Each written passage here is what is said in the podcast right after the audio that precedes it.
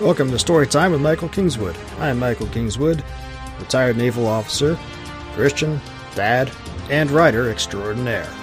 I mostly focus on science fiction and fantasy, but I've been known to write just about everything under the sun, including the occasional romance.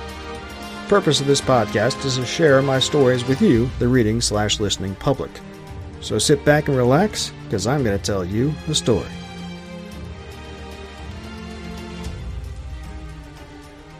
Hey friends, I'm Michael Kingswood and it's story time. And this week's going to be a two chapter week, or a two episode week rather, because I missed last week. And for that I apologize. No good excuse except I've been busy, working a lot, and then working some more, paying some stuff, visiting family, having grandparents come to visit kids. You know how that goes.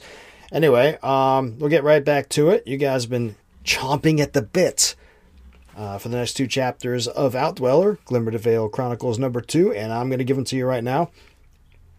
These are chapters 24 and 25 in this episode, written by me, read by Kevin Sapp about a year ago when we made this audiobook. I hope you enjoy the chapters, and I'll get back to you after them. Talk to you on the flip side. 24. Unlikely Allies. We don't have much time. Julian found it hard to argue with Lauren's statement, but all the same his words, and more in particular his tone, made Julian want to punch him. Speak for yourself, he said, glancing around at the ring of men surrounding them. I have all the time in the world, Magister. He added a bit of contempt to the last word, just because. Lauren quirked an eyebrow at him, then turned his gaze toward Melanie. The outdweller gets further away by the moment, my lady. The my lady contained all manner of derision. We can track it for a time, but that time is not indefinite. Melanie looked confused. Lauren smirked ever so slightly. Oh, you cannot track it. I'm so sorry. He looked away from her, disdainfully, toward Raedric. Is this, he gestured toward Melanie, half trained and mostly ignorant harlot really worth risking your town for, Constable? Melanie's eyes grew wide, and she drew herself up, inhaling deeply through her nose. Raedric raised a hand toward her, ordering calm from his demeanor and expression alone. For a moment, Julian thought Melanie would ignore him and go for Lauren's throat anyway. But she surprised him and exhaled deeply, shaking her hands at her sides to let the frustration Julian knew she contained loose. Get to the point, Magister, Raedric said, his tone was bland, but from the wrinkles around his eyes, Julian could see that he was about ready to rip Lauren's throat out himself. Lauren snorted disdainfully. I am willing to let your alliance with this thing go unreported, Constable. Lauren clearly did not know who he was talking to. Or, rather, he did not know Raedric enough to recognize the warning signs. Julian was hardly surprised at all when he just kept on going, digging his own grave. But you must understand I have an obligation to bring her back with me to face justice. Raedric's nostrils flared almost as much as Melanie's did. Julian had to lay a restraining hand on her arm to keep her in check. He was not able to do the same with his friend. In a flash, Raedric's sword was out of its scabbard. The mage tried to retreat, but Raedric grabbed Lauren's right shoulder with his left hand and held him close, pressing the edge of the blade into Lauren's throat. The mage's skin wrinkled beneath the sword's steel. Just a hair's breadth more pressure, and it would draw blood. And Lauren knew it. His eyes widened in shock. In fear.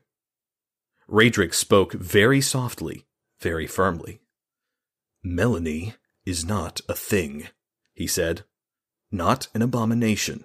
She is my friend, and you will not have her. Ever. He drew a deep breath and seemed to calm himself a bit. We need your help, Magister, he said, and released the mage, giving the slight man a little shove away from him. And you need ours. We will track this outdweller back to its master with you. You will get your fugitive. But then you leave us in peace. Raedric's brow furrowed and his voice took on a dangerous tone. And you will never tell your people about Melanie. Ever. Lauren looked spooked. It was the first time Julian had ever seen him that way, he raised his fingers to his throat and felt along the area Raedric's sword had touched, then pulled them away and looked at them as though expecting blood. Seeing none, his shoulders slumped, but his eyes still burned with pride.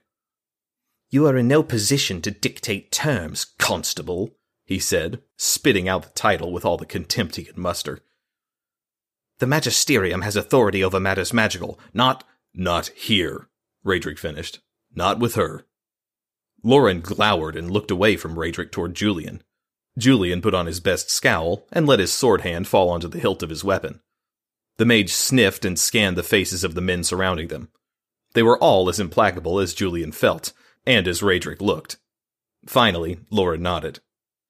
Fine. She goes free, he said. Then, raising his index finger, he added, For now. But if she puts her foot wrong with the Magisterium again, or sets foot outside this veil. He left the rest unsaid. Raedric nodded. Agreed. Melody? He looked at her, questioning. Melanie shrugged. Didn't intend to go anywhere else anyway. Then we have an accord, Lauren said. He rolled his shoulders and turned away from Raedric, in the direction the outdweller fled. He took a step, but the circle of townsfolk did not give way. Lauren looked back at Raedric, an eyebrow quirking upward again. Mm, do you mind? Raedric nodded at the townsfolk, and the circle opened, letting Lauren pass. The mage departed, hurrying down the street after the outdweller. Julian looked at Raedric questioningly. You believe him? Raedric shrugged. If he's lying, we can kill him later. Chuckling, Julian joined his friend as he followed along behind Lauren. The game was afoot, after all. 25. Pursuit. It was a half block before Julian realized that Melanie was jogging along with them, and then only because she caught up to them and threatened to pass him up. You sure you want to come with us? he said between breaths. She rolled her eyes. You'll all die if you go up against that thing without me, she said, and then I'll have to clean up your mess. Of course I'm coming. Julian would have chuckled, but the pace precluded it. Instead, he just grinned at her. She returned it in kind, but the smile did not reach her eyes, which looked haunted, pained. Are you going to be okay? Melanie flinched slightly, but her stride did not alter. She nodded quickly, but said nothing more. Julian left it at that. They jogged along after Lauren, who turned through the streets of Lyttelton seemingly at random, but presumably following the Outdweller's trail toward its, or rather its master's, hideout. I thought you said the warding would weaken it enough so Julian and I could take it alone, Raedric said, a question in his tone. Lauren managed a little shrug as he jogged. I had not realized how powerful it is. It appears to be a lord of one of the Dark Planes. They are. He paused for a breath, and Julian thought for emphasis. Formidable. They ran on. Why doesn't it just go back to where it came from? Julian asked after the third turn. Why run away like this? Melanie opened her mouth to reply, but Lauren cut her off. Because it was summoned, the mage said. It can only enter or leave this world from the place it was summoned. Lauren did not look back at them as he answered. He had not looked back at all. Julian would bet good money he did not know Melanie was with them. He was in for a shock. Julian could not help grinning at the thought. So if we kill it here, away from its place of summoning? Raedric asked. It dies. Forever. Lauren's voice held a certain satisfaction as he answered. Wow, that was something Julian did not know. Although, if he was honest with himself, the things he did not know could fill an entire library. All the same, he had always been taught that the denizens of the outer planes were immortal, unaging, undying. Even if you killed one of them, the legends said he would just regenerate and be ready to come after you again. But apparently that only applied on their home planes. If an outdweller could truly die here, in the real world. No wonder they don't come here very often, Julian said aloud. Indeed, Lauren replied. Then he turned right down a cross street. This street will take us out of town, Raedric said. Lauren just shrugged and jogged on. Sure enough, they passed the last houses of Lyttelton proper, and shortly thereafter, the street ended in the face of the tall grass that dominated most of Glimmervale during the warm months. Except that tonight, there was a path beaten through the grass. Half again as wide as the broadest man Julian had ever met, it led away from the town to the north, toward the easternmost edges of the Glamourwood and the hills and mountains beyond. Lauren pulled up short, panting heavily. He bent forward and rested his hands upon his knees, catching his breath. Part of Julian wanted to do the same, but he would not allow himself to mimic the mage's lack of conditioning, so instead he worked hard to keep himself upright. He took in long breaths and forcibly held them in to make it look as though he was not winded. That did not do much as far as getting his breath back, but it made him feel better. For his part, Lauren took several moments before he straightened.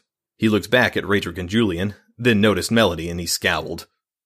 I did not invite you, woman, he said, applying all manner of derision to the word woman as he spoke it.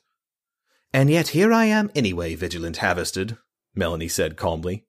She was not breathing heavily at all. Curse her. We both know you will need my help to prevail this night. Loren scowled at her for a long moment. Then he looked away, saying nothing more. Enough, Raedric said. He was not winded in the slightest, Julian noticed. He made a mental note to join Raedric on his daily runs from then on. Let's finish this. Raedric set off through the grass, his shoulders set in the determined manner Julian knew so well. It was kill or be killed now, until one side or the other prevailed. Right, Julian said. Let's get to it. Then he followed his friend into the grass.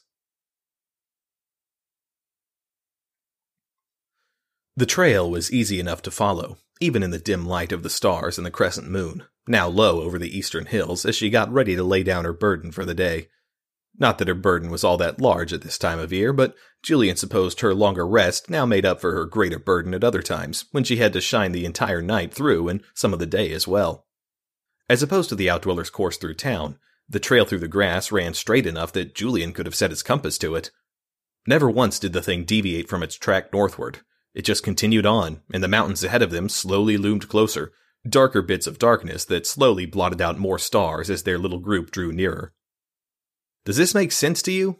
Julian asked after a half hour following the trail deeper into the wilderness. Why would it run straight like this?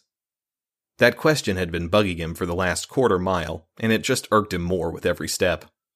It presumes we lost its trail in the town, Lauren said, again without looking back at Julian. Julian stopped. No way this thing is that stupid. Melanie stopped beside him. Raedric looked over at Julian and frowned, then slowed his steps and stopped as well. Something was not right here. Loren was not to be dissuaded, though. It is injured and it needs to retreat to its home, he said, finally slowing to look back at them. Just then, something reared out of the grass ahead of them and to the right, just past Loren's shoulder. A sickly sweet, rotten scent swept over them as it moved, a scent Julian recognized instantly. The Outdweller. Get down! Julian and Raedric yelled together, even as they both drew their blades and charged forward. Melanie beat them both. They had not gone more than two steps before her hands again lit up with the fire. She raised both hands and fire lanced out over Julian's head. Good thing he had decided to run at a crouch, toward the beast. But the fire struck nothing. It just flew away into the night for several seconds before Melanie raised her hands and shut the flames off. Julian looked at her and noticed she was clenching her fists tightly. Was that how she controlled it? It's still out there, Melanie said, cocking her head sideways, listening. Julian did the same, and found that he could hear it too. Low, almost too low to register, but it was there. A rhythmic thumping. It was impossible to tell which direction it came from. It seemed to emanate from everywhere. He turned a complete circle, squinting out into the blackness, and flexed his fingers on the grip of his sword. Nothing. I don't like this, he said. Raedric grunted in reply and that grunt carried entire levels of agreement. The outdweller's sound grew louder, as though it was getting closer, and then, abruptly, it stopped. Silence reigned. Even the usual night insects were missing. I liked this even less. No sooner had the words left Julian's mouth than the silence was eclipsed by a roar that put the Silver Falls to shame. Waves of sound rolled over them, striking against them in a physical blow that sent Julian and his companions to their knees. He reflexively covered his ears with his hands as he went down, but it did no good.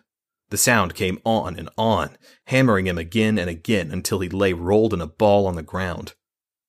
He ached all over from the pummeling, his ears rang intensely, and he felt like he would never be able to move again. Several seconds of lying like that before Julian realized that the onslaught of noise had ceased. Or had it? He pushed himself up to a sitting position and tried to say something to Loren, who lay sprawled next to him. But again, all he could hear was the ringing in his ears. He could not even hear himself speak, the ringing was so loud. This was bad.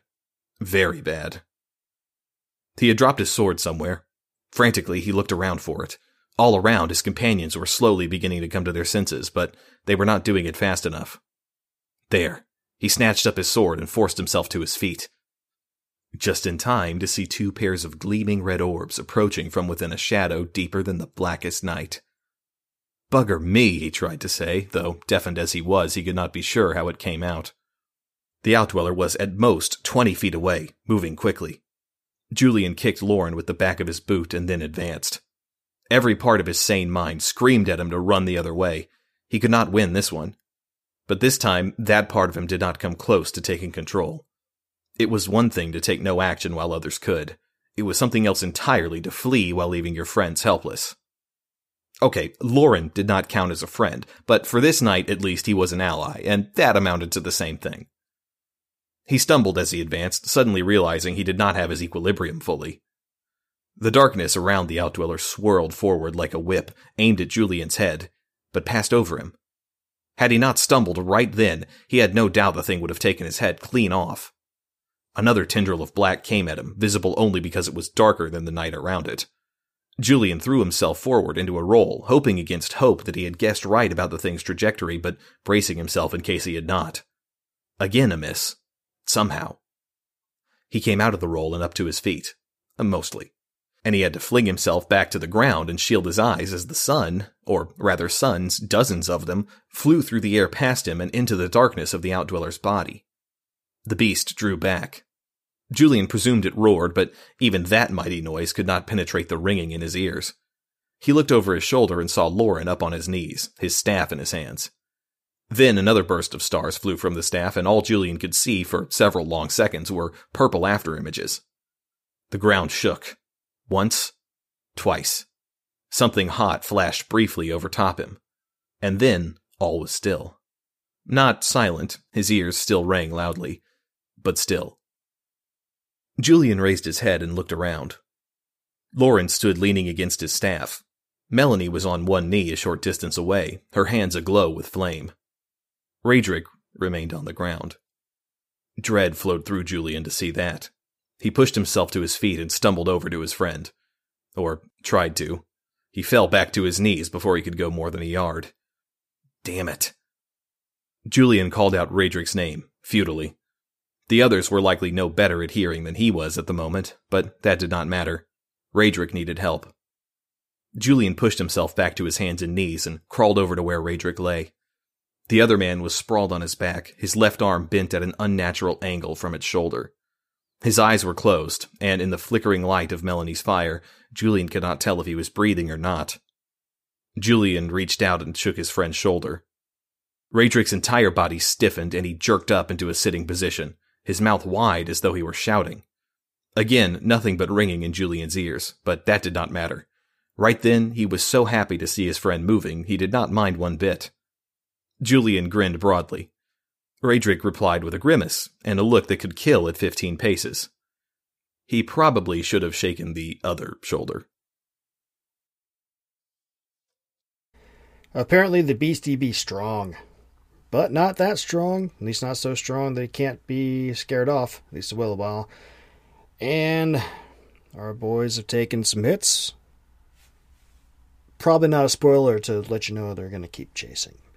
But uh, we'll see what happens when they continue the chase in the next two chapters, which this weekend will be very shortly. Um, but if you can't wait a few hours or a day or so for the next ones, go buy the book. Outdweller and all the Glimmervale books and all the books I've written. I've written seven novels and 50 some short stories and a bunch of novellas, and I'm sitting on about 60 stories that haven't been published yet because I've been a slacker and also because I've been you know, feeding them the various markets to you know, get official, officially quote professionally unquote published uh, to get more eyes on my work, right? Because more eyes equals more money, which is good. Um, but all those will be coming out in the near future uh, once I get around to it, and once I'm very certain that there's uh, that I've ex- done all the other possibilities possible with them. Um, and I'm thinking about some uh, cool concepts, maybe for do some Kickstarters with them and stuff too. Stand by for that. But anyway, all you can find all my stuff on michaelkingswood.com and ssnstorytelling.com, which is the business site and the web store where we can buy stuff. Um, where my publishing arm is. Uh, you can also, of course, find them on Amazon and Kobo and Barnes & Noble and all those other places. I get more money if it comes straight to me, and it gets more in my control, and it's cooler that way. So come by, pick up some stories, pick up some books, and, you know, that'd be awesome. If you don't want to do that, fair enough. Swing by the next episode and come by for the next two chapters. Uh, happy to have you. By all means, though, between now and then, share with all your friends, like, subscribe, let people know the cool things we're doing. I will talk to you next time. Until then, don't do anything I wouldn't do.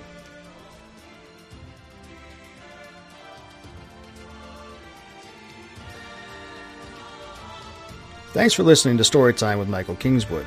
For information on my books, visit michaelkingswood.com or visit my web store at ssnstorytelling.com. My books are all available through all the various e-tailers, but buying direct from me nets me the most profit. For information on new releases and other special deals in the future, sign up for my newsletter on my website. Storytime with Michael Kingswood is copyright of Michael Kingswood. Intro and outro music is copyright Jean Paul Zogby, licensed through stockmusic.net. All rights reserved.